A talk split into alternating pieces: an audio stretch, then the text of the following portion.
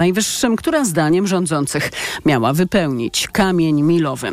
W związku z konfliktem wewnętrznym Trybunał od pół roku nie jest w stanie zająć się wnioskiem prezydenta. To są informacje TOK FM. Jedna osoba zginęła, druga jest ciężko ranna po ataku terrorystycznym na zachodnim brzegu. Zginęła 40-letnia Izraelka. Ranny jest podróżujący z nią samochodem mężczyzna. Nic nie stało się sześcioletniemu dziecku, które też jechało tym samochodem. Według sił obronnych Izraela para została ostrzelana przez przez napastników przejeżdżających obok na autostradzie na południe od Hebronu. Wojsko i siły bezpieczeństwa rozpoczęły obławę na sprawców ataku. E, informacje medialne z Izraela są takie, że grupy terrorystyczne Hamas i palestyński islamski dżihad poparły atak jako odpowiedź na ekspansję izraelskich osiedli na zachodnim brzegu, ale nie przyznały się do odpowiedzialności za atak.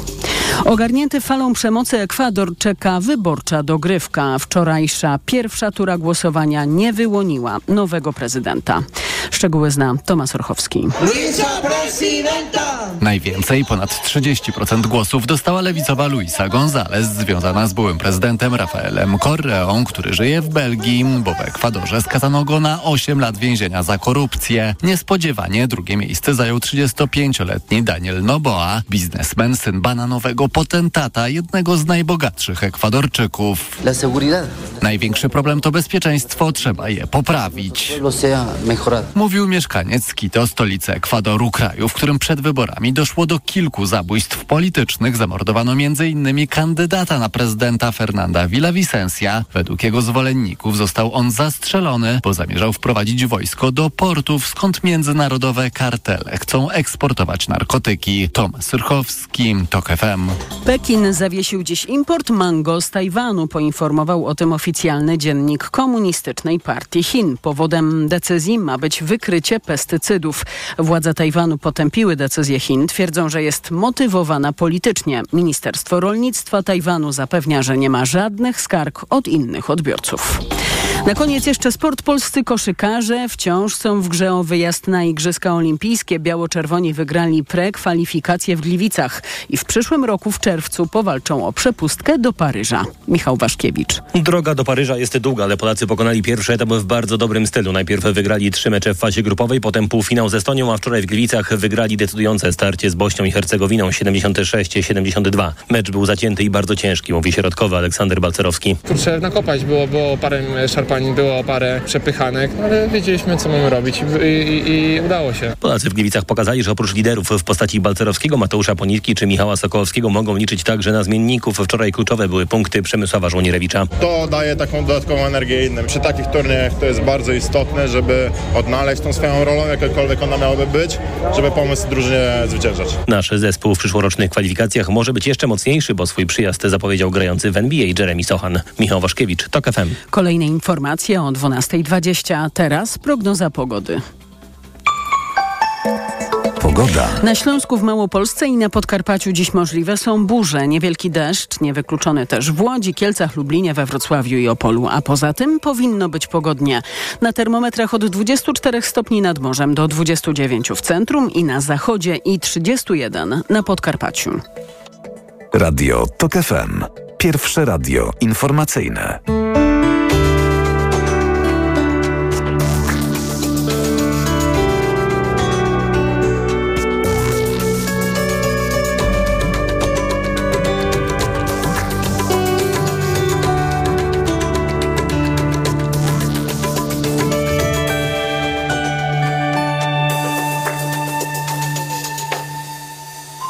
Autopromocja.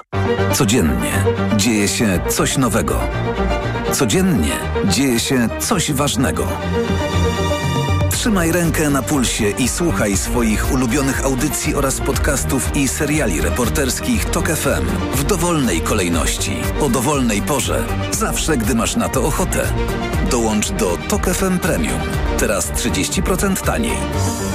Szczegóły oferty znajdziesz na tokefm.pl Autopromocja. Reklama. Kupiłam twoje kapsułki na wątrobę. A witaminę D też? Nie musiałam. To suplement diety Eselif D3. 300 mg fosfolipidów sojowych, 50 kapsułek i witamina D3. I kosztuje około 17 zł. Zawarty w Eselifie D3 wyciąg z ostryżu długiego wspomaga zachowanie zdrowej wątroby. Więcej na eselif.pl. Aflofarm. Teraz w Carrefourze akcja antyinflacja. Duża czekolada Milka lub alpejskie mleczko 10,99 za opakowanie. Oferta ważna do 27 sierpnia. Najniższa cena z 30 dni przed obniżką 10,95. Carrefour. Możemy kupować mądrze. Po mamie mam wiele wspaniałych cech i jedną złą. Skłonność do bolących nóg i żylaków. Ale z pomocą przyszedł mi Diohespan Max. Lek z najwyższą dawką 1000 mg diosminy. Odkąd stosuję Diohespan Max, zapomniałam o bólach nóg i nie boję się żylaków. Z pełnym przekonaniem poleciłam go mamie. Diohespan Max. Maksymalna ulga dla nóg. Aflofarm. Diohespan Max. Jedna tabletka zawiera 1000 mg zimpronizowanej diosminy. Wskazania przewlekła niewydolność krążenia żylnego kończyn dolnych. Żylaki. To jest lek. Dla bezpieczeństwa stosuj go zgodnie z ulotką dołączoną do opakowania i tylko wtedy, gdy jest to konieczne. W przypadku wątpliwości skonsultuj się z lekarzem lub farmaceutą.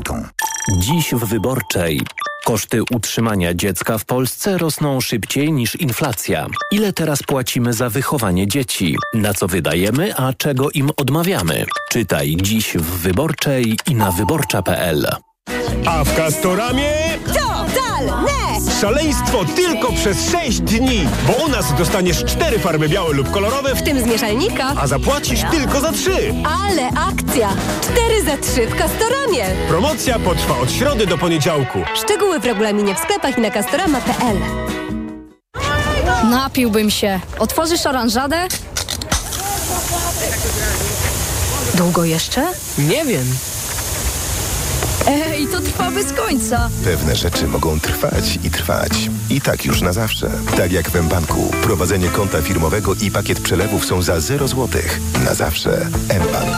Więcej dla firm. To nie jest oferta. Szczegóły i warunki skorzystania z promocji konto firmowe za 0 zł na zawsze znajdziesz w regulaminie na mbank.pl ukośnik 0 na zawsze. Znów mam infekcję intymną. Ja to mam pH. Tak, możesz mieć za wysokie pH pochwy, co sprzyja infekcjom. Zastosuj Iladian Direct Plus. Iladian Direct Plus przywraca i utrzymuje fizjologiczne pH pochwy, dzięki czemu zapobiega nawrotom infekcji. Iladian Direct Plus. Zapomnij o infekcjach intymnych. Pomocniczo w leczeniu oraz w profilaktyce bakteryjnego, grzybiczego lub mieszanego zapalenia pochwy, w łagodzeniu suchości i uczucia napięcia błony śluzowej pochwy. Aflofarm to jest wyrób medyczny. Używaj go zgodnie z instrukcją używania lub etykietą. Reklama. Popołudnie Radia TOK FM. Kłaniam się Państwu w popołudniowym programie Radia Tok FM. Przemysław Iwańczyk przy mikrofonie. Wydawczynią tego programu jest Anna Piekutowska, realizatorem Szymon Baluta. Pierwszą naszą rozmówczynią jest dr Paulina Piasecka, dyrektorka Centrum Badań nad Terroryzmem Kolegium Civitas. Dzień dobry, kłaniam się. Dzień dobry panie redaktorze, dzień dobry państwu. Pani doktor, przejdziemy teraz e, do artykułów, które ujawniają e, prawdę, oby to nie była prawda, e, o szpiegach, które, którzy zostali rozmieszczeni przez Rosję na terenie Polski. Chodzi nie tylko o rozklejanie materiałów propagandowych, o czym ostatnio było dość głośno, ale chodzi o akcję sprzed kilku miesięcy, kiedy to zwerbowani nie tylko Rosjanie, obywatele Białorusi, ale także obywatele Ukrainy mieli wyrazić chęć e, wysadzenia, e, wykolejenia pociągów, które wiozą e, broń na, na, na front. E, Proszę powiedzieć, pani daje wiarę pełną temu, co napisał innymi Washington Post? Tak, daję temu wiarę, biorąc pod uwagę, że ta operacja jest długim dosyć procesem i ten w pewnym sensie brzydko nazywany outsourcing prowadzony przez służby rosyjskie wydaje się być takim nowym sposobem na to, żeby oszczędzić swoich własnych operatorów na terytorium innych państw, zatem minimalizować ryzyko, a jednocześnie realizować swoje cele. E, Tak, wydaje mi się, że to jest jak najbardziej prawda. Ten werbunek, rozumiem, przebiega mm, w taki sposób, by ci, którzy zostaną uwikłani w tę siatkę, nie do końca mieli świadomość, w czym uczestniczą. Dopiero po jakimś czasie oni mają zorientować się, że są wykorzystywani e, przez, e, przez Rosję. Tak przynajmniej opisuje to amerykańska gazeta.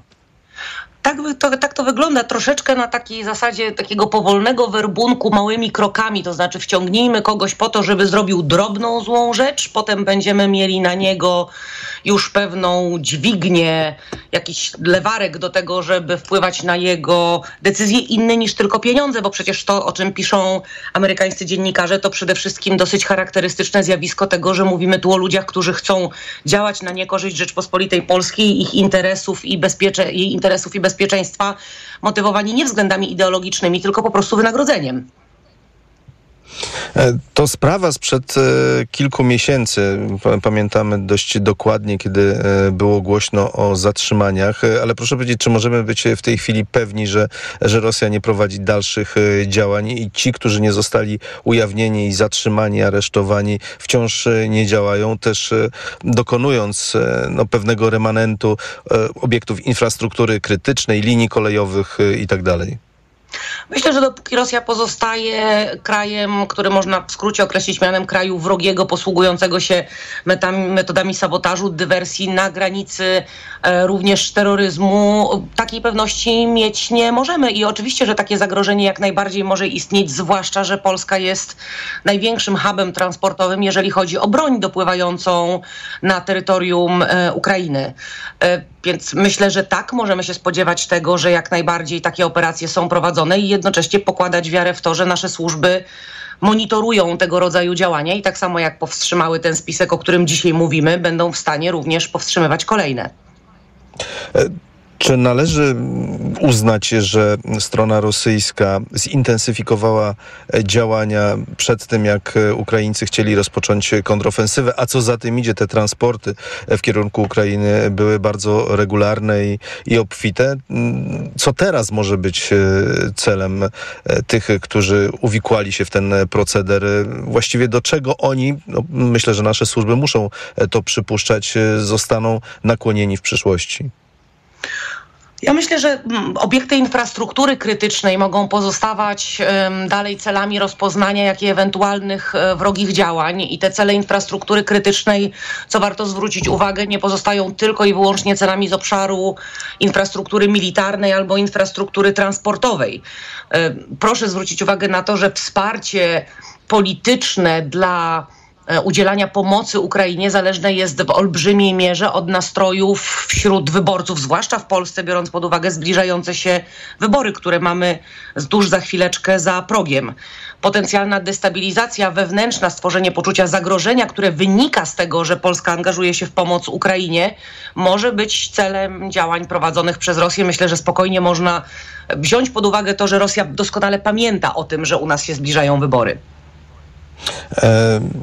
Ten spisek prawdopodobnie nie zostałby wykryty, gdyby nie doniesienie jednego z przechodniów, który, zau który zauważył e, w okolicy torów kolejowych kamerę, a później to już zasadą domina odkrywano kolejne e, takie punkty obserwacyjne.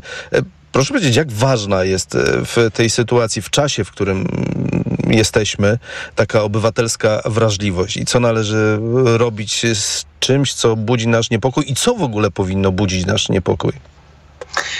Budzić nasz niepokój powinny rzeczy, które wydają nam się odbiegać od normy, ale oczywiście w dzisiejszym niezwykle dynamicznym świecie takich rzeczy, które wydają nam się obce albo nie do końca wiemy, z czego wynikają, jest całkiem sporo. W związku z tym ja odwołałabym się tutaj do takich bardzo starych, długofalowych kampanii, e, które proszą o wsparcie i pomoc obywateli w sytuacji zagrożenia terrorystycznego. Brytyjczycy mają taki system rozmawiania ze swoimi obywatelami, w którym mówią: Jeżeli widzisz coś niepokojącego, to masz dwa sposoby na to, żeby sobie z tym poradzić. Jeden, zlekceważyć to i dopuścić do tego, żeby stało się coś niewyobrażalnego. Drugi, to zadzwonić do nas i pozwolić nam, żebyśmy to my to sprawdzili. I myślę, że kształtowanie takiej właśnie świadomości obywatelskiej, bo tu w znacznie mniejszej mierze chodzi o wiedzę, w znacznie większej mierze chodzi o świadomość, o to, żebyśmy my jako obywatele wiedzieli w ogóle o tym, że to zagrożenie istnieje i rozglądali się czujnie wokół siebie, bo tam są ludzie, którzy to sprawdzą. Są numery telefonów, na które można zadzwonić, są ludzie, którzy sprawdzą, są adresy e-mail, na które można napisać to nie jest nasz obowiązek. My nie musimy tego wiedzieć, ani nie musimy mieć 100% pewności. Musimy natomiast mieć świadomość tego, że jest tam gdzieś po drugiej stronie e, administracji publicznej ktoś, komu brzydko mówiąc płacą za to, żeby wiedział lepiej i wiedział, jak to sprawdzić.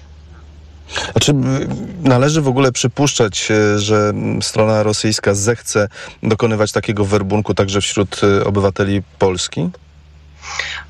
Choć z przykrością przychodzi mi odpowiedzieć na to pytanie, to myślę, że tak, jest to możliwe. Myślę, że społeczeństwo polskie jest na tyle podzielone i na tyle spolaryzowane i na tyle dużo jest nawet wprost prowadzonych kampanii w polskiej przestrzeni publicznej pod tytułem To nie nasza wojna, że tak myślę, że mogłyby się znaleźć osoby, które zaangażowałyby się w taką działalność po stronie Federacji Rosyjskiej. Przy czym e, zaskakująco spodziewałabym się raczej, że to z kolei będą osoby, które by działały właśnie ze względów ideologicznych, a nie ze względu po prostu na wynagrodzenie. No ale ci, którzy zostali zatrzymani, działali z powodów merkantylnych. To, mhm. E, to, to zostało też e, powiedziane wprost ustami jednego z agentów wywiadu zachodniego. E, tak, tak, tak. Oczywiście chodzi mi o to, że gdybyśmy, bo tu mówimy głównie o werbunku um, z, wśród osób na przykład, które musiały uciec z Ukrainy, z tych wschodnich rejonów Ukrainy, które mają bardzo duży problem z na przykład utrzymaniem się, z odnalezieniem swojego miejsca w zupełnie nowej sytuacji. Takie osoby, są takie grupy, które są szczególnie podatne na działania o charakterze werbunkowym, o charakterze radykalizacyjnym. Ale inaczej podchodzi się do werbunku osób, które są skłonne rozmawiać z nami właśnie ze względów ideologicznych, mają poczucie wspólnoty sprawy na przykład, albo mają poczucie poczucie, że nie wiem, Polska powinna zamiast zmierzać w kierunku NATO, powinna zmierzać w kierunku bliskiego sojuszu z Federacją Rosyjską. Takie głosy przecież niestety w polskiej przestrzeni publicznej się pojawiają, a inaczej do osób, które będą bardziej podatne na werbunek właśnie za pomocą um, zwykłej wymiany finansowej. Pani doktor, przejdźmy do tej sprawy e, rozklejania na ulicach Krakowa i Warszawy tych materiałów propagandowych dotyczących e, werbunku do grupy Wagnera. E, proszę powiedzieć, to miało na celu rzeczywistą próbę pozyskania kogoś, czy, czy chodzi tylko i wyłącznie o to, by zasiać panikę wśród Polaków, że, że grupa Wagnera już tu jest? No to jest pytanie, na które nie mogę z całą pewnością udzielić odpowiedzi, bo odpowiedź na to pytanie znają zapewne tylko i wyłącznie osoby, które zlecały to rozklejanie. Natomiast myślę, że trudno wyobrażać sobie pojedynczy cel tego rodzaju działań. Myślę, że e, potencjalny werbunek, jeżeli by się taki zdarzył, jest korzyścią i myślę, że rozchodzenie się w przestrzeni publicznej informacji na ten temat, e, że grupa Wagnera jest i rekrutuje, jest dodatkową korzyścią. Myślę, że zastanawiać moglibyśmy się nad tym, co jest celem pierwotnym, a co wtórnym, ale w gruncie rzeczy e, to chyba nie ma, z praktycznego punktu widzenia nie ma to żadnego znaczenia. Powoduje to jednocześnie głębokie zaniepokojenie i jednocześnie może przysporzyć grupie Wagnera e, nowych rekrutów. Żadna z tych wiadomości nie jest dobrą wiadomością te materiały, to plakaty, to wlepki z e, kodem, który skanując przenosi mm, tych, którzy e, zechcą odwiedzić tę stronę właśnie na, w przestrzeni internetową. Czy to też jest niebezpieczne Pani zdaniem? No bo tutaj mamy już do czynienia z przekazywaniem swoich danych. Ten, kto wchodzi na stronę grupy Wagnera, no, w jakiś sposób zostawia swój ślad. Sporo takich osób rekrutowanych jest przecież również przez e, takie środki komunikacji, jak na przykład kanały rekrutacyjne grupy Wagnera, na przykład w serwisie Telegram.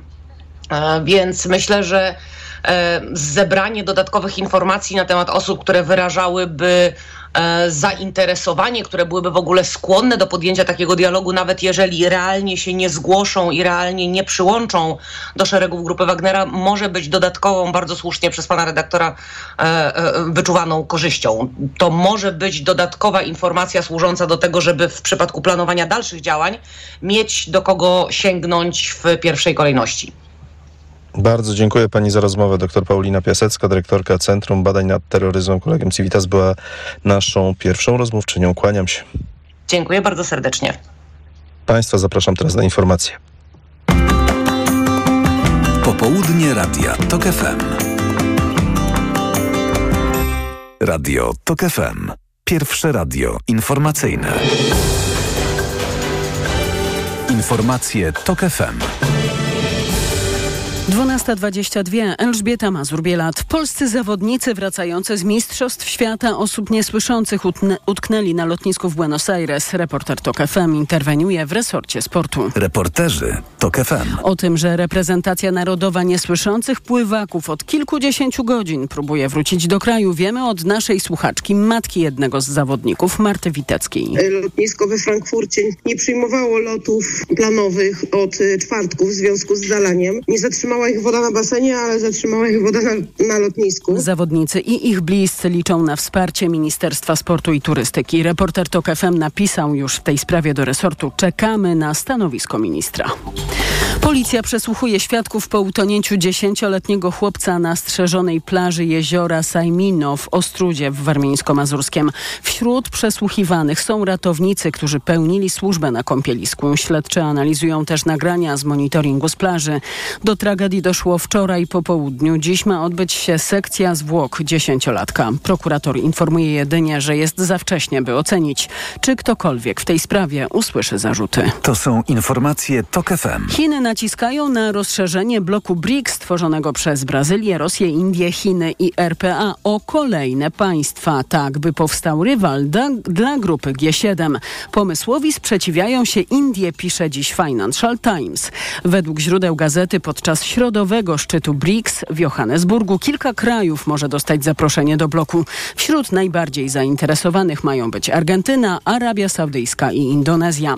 Financial Times opisuje spór Indii z Chinami w sprawie rozszerzenia i tego, czy BRICS powinien być niezaangażowanym klubem działającym na rzecz interesów gospodarczych krajów rozwijających się, czy też siłą polityczną, która otwarcie rzuca wyzwanie Zachodowi. Kolejne informacje TOK FM o 12.40. Pogoda. Od 24 stopni dziś na termometrach nad morzem do 29 w centrum i na zachodzie i 31 na Podkarpaciu. W większości regionów pogodnie burze możliwe są na Śląsku, w Małopolsce i na Podkarpaciu. Radio TOK FM. Pierwsze radio informacyjne. Popołudnie Radia TOK FM. Jest 12.24 na zegarach, to jest popołudniowy program Radia TOK FM. Dziś utrzymujemy się w tematyce związanej z wojną w Ukrainie, ale też i spoglądamy na Rosję w rozmaitych aspektach. Jest z nami dr Krzysztof Kanawka, prezes spółki Blue Dot Solutions, autor w serwisie Kosmonauta.net. Dzień dobry, kłaniam się. Dzień dobry Państwu.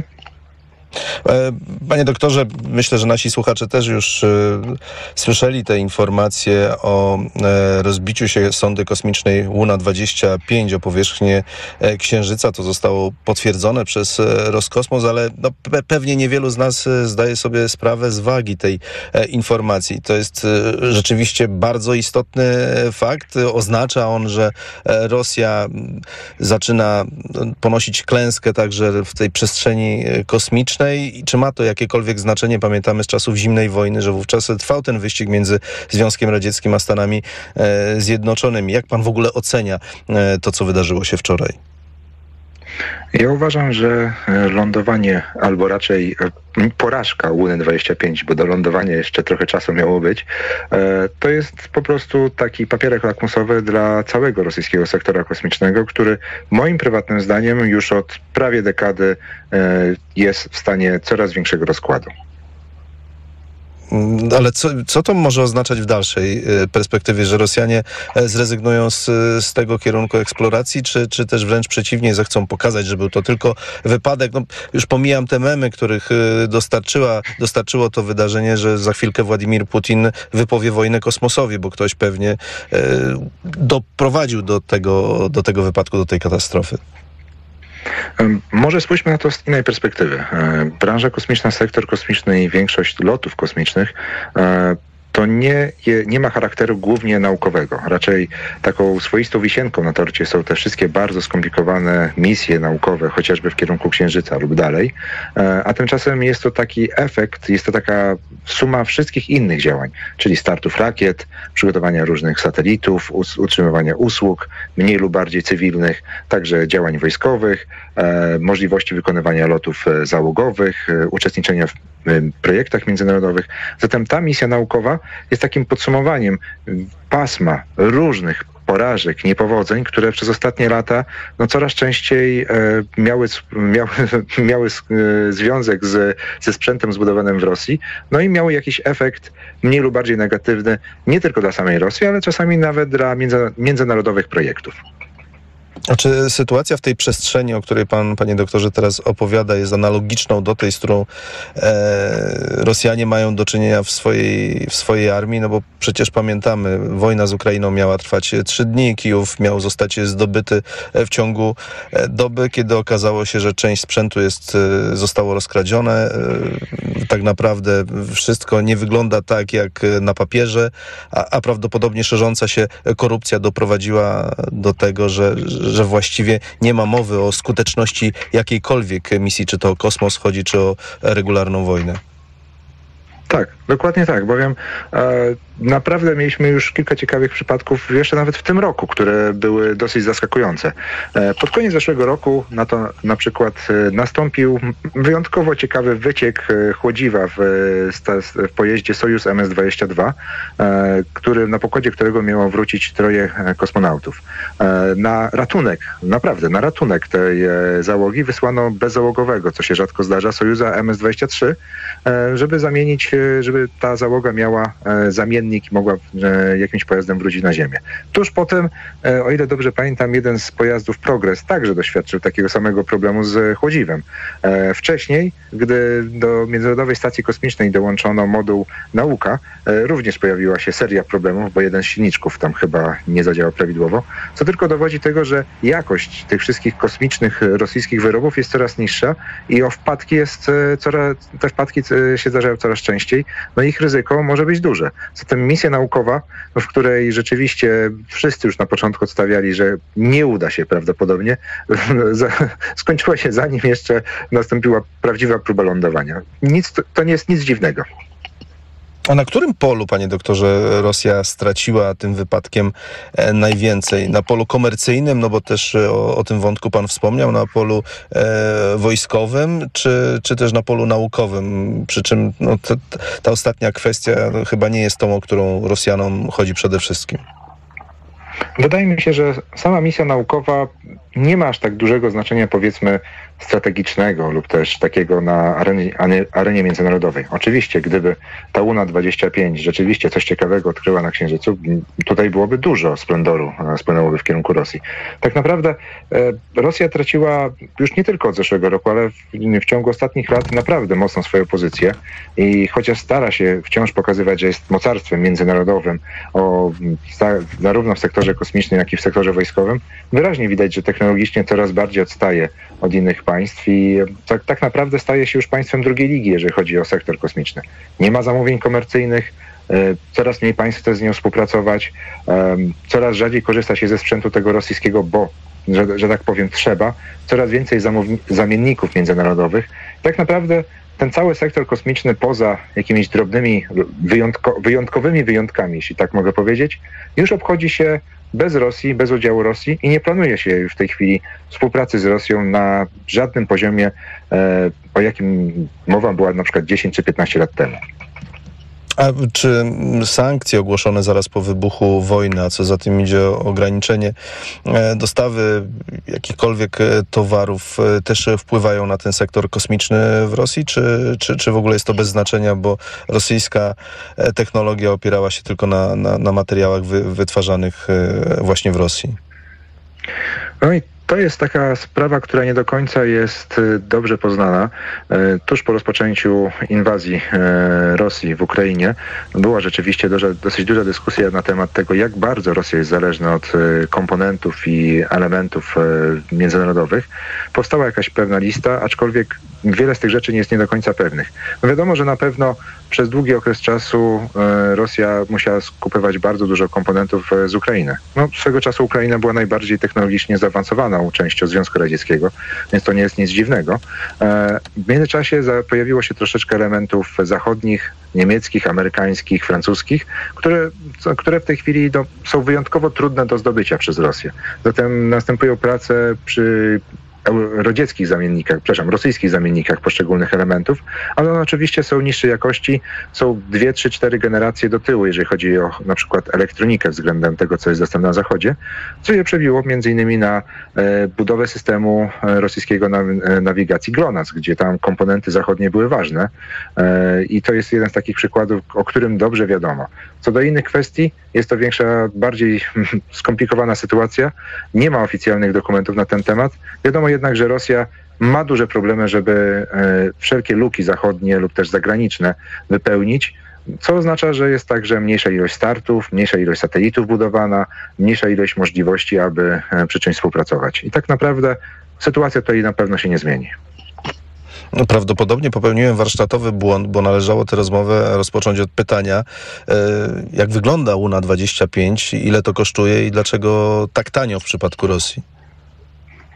E, Powiedziałbym, że wcale nie tajem, bowiem o ile dobrze się orientuję, to budowa nad misją Luna-25 rozpoczęła się jeszcze w latach 90.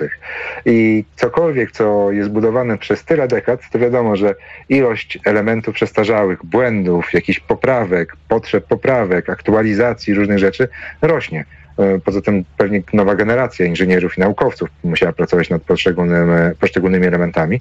Aczkolwiek na pewno trudno z naszej takiej europejskiej perspektywy ocenić, jaki był koszt tego, e, tej misji. E, tak czy inaczej była to taka misja o masie chyba mniej niż dwóch ton i miała mieć e, taki lądownik na swoim pokładzie, który miał chyba kilkanaście, kilkadziesiąt kilogramów takiej, takiego ładunku żytecznego, czyli tego najważniejszego, najważniejszej części misji e, kosmicznej, taka, która miała zbierać wszelkie informacje, wszelkie różne rodzaje danych, które miały być potem analizowane na Ziemi.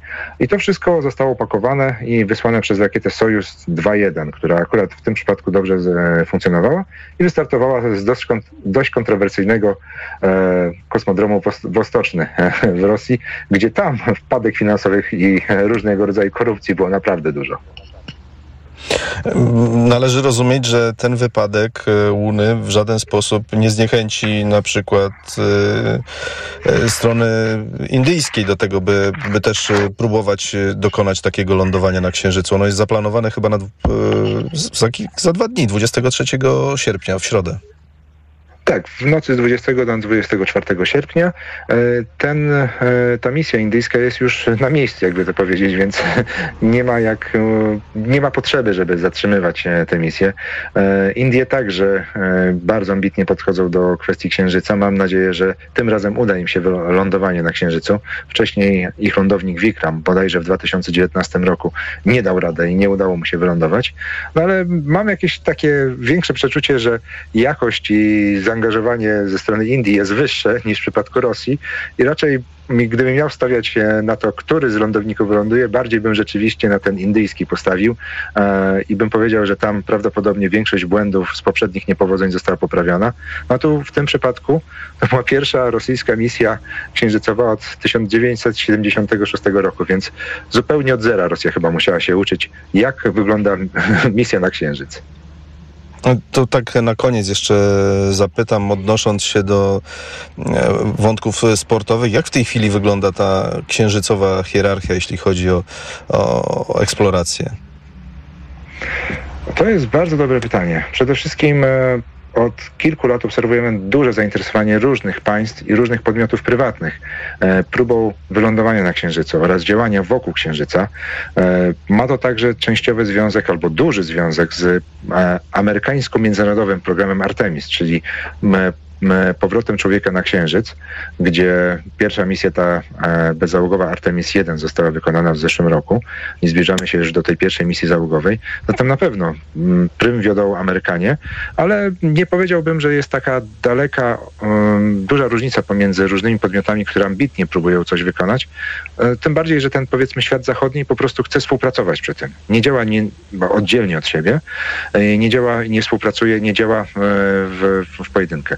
Pojedynkę natomiast działają Chiny, które mają naprawdę ciekawe sukcesy, bo mają serię e, misji Chang'e, o ile dobrze pamiętam, które są naprawdę ciekawe, łącznie z łazikami, z lądowaniem po drugiej, oczywiście niewidocznej Ziemi, stronie Księżyca. E, zatem są tam ciekawe osiągnięcia. E, to są misje robotyczne, które, które naprawdę ciekawe osiągnięcia e, przeprowadziły. Niemniej jednak uważam, że przede wszystkim ta społeczność międzynarodowa pod e, przewodnictwem Amerykanów jak na razie ma największe osiągnięcie, jeżeli chodzi o Księżyc i to w najbliższych latach na pewno będziemy częściej, gęściej i powszedniej obserwować. Bardzo dziękuję panu za rozmowę. Dr Krzysztof Kanawka, prezes spółki Blue Dot Solutions, autor w serwisie Kosmonauta.net, był z nami. Dziękuję panu bardzo. Dziękuję bardzo. E, państwa zapraszamy teraz na informacje Radia Tok FM. Popołudnie Radia Tok FM.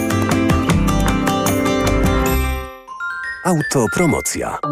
Fundacja Tok FM i Fundacja Batorego przedstawiają podcast Rozumieć Ukrainę. Agnieszka Lichnerowicz. Edwin Bendyk. Bardzo serdecznie Państwa zapraszamy. Jakie są scenariusze odbudowy Ukrainy? Jacy bohaterowie z przeszłości inspirują dziś Ukrainki i Ukraińców do walki? Co kształtuje ich wyobrażenie o sobie? Jak wojna zmienia społeczeństwo? I jak Ukraińcy zmieniają Polskę i Europę? O tym wszystkim co tydzień w środę przed godziną 15. Wszystkich odcinków tego podcastu posłuchasz na tokefm.pl ukośnik Ukraina lub w aplikacji mobilnej Tok FM. Autopromocja. Reklama. Czas na powrót do sportu. Dołącz do programu Decathlon Active. Wydaj minimum 300 zł w naszych sklepach lub na decathlon.pl i zyskaj 50 zł na kolejne zakupy. Dzięki temu sprawisz swojemu dziecku sportową wyprawkę, o jakiej marzy. Przyjdź do Decathlon i wróć do sportu z radością. Jako dietetyk zawsze podkreślam, że u osób starszych nawet ciepły dzień to duże ryzyko odwodnienia organizmu. Dlatego o tej porze roku polecam codzienne stosowanie elektrolitów Hydrooptima Senior. Suplement diety Hydrooptima Senior ma niską zawartość sodu i glukozy, co ma szczególne znaczenie dla osób z nadciśnieniem i podwyższonym poziomem cukru. Dodatkowo zawarty wyciąg z vitis vinifera wspomaga krążenie. Hydrooptima Senior to skuteczny i bezpieczny sposób na nawodnienie organizmu osób starszych. Hydrooptima Senior. Aflofarm. Marian? Obecny? Rok szkolny się zaczyna. Młody sprzęt do nauki ma? No nie ma, ale, ale, ale w Media Expert promocja jest. Za wydane trzy stówki 30 zł rabatu dostajesz. Dobrze, siadaj. Albo lepiej od razu pójdziemy. Powrót do szkoły z Media Expert. Laptopy, smartfony, tablety, słuchawki w